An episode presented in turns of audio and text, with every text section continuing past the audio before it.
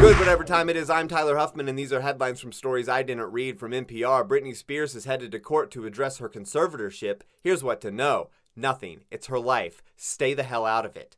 From CNN, National Geographic says the world has a fifth ocean. I learned about a fifth ocean in grade school. That was like 25 years ago. Also from CNN, Watergate rattles the White House. From Fox News, unfair competition.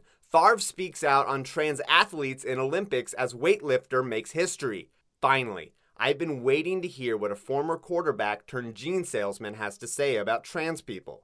From NPR, the Harlem Globetrotters want the NBA to make them part of the league. Other teams applying for league recognition the Toon Squad, the Flint, Michigan Tropics, and whatever team Air Bud is currently playing on. He just wants a championship ring. From NBC News, birds are acting blind when approached, dying by the hundreds. Scientists don't know why. I know why. Birds aren't real. Everyone knows they're government surveillance drones, and this is likely the result of what could be the most recent cyber attack. We'll keep you up to date on this and other nature related stories as they develop.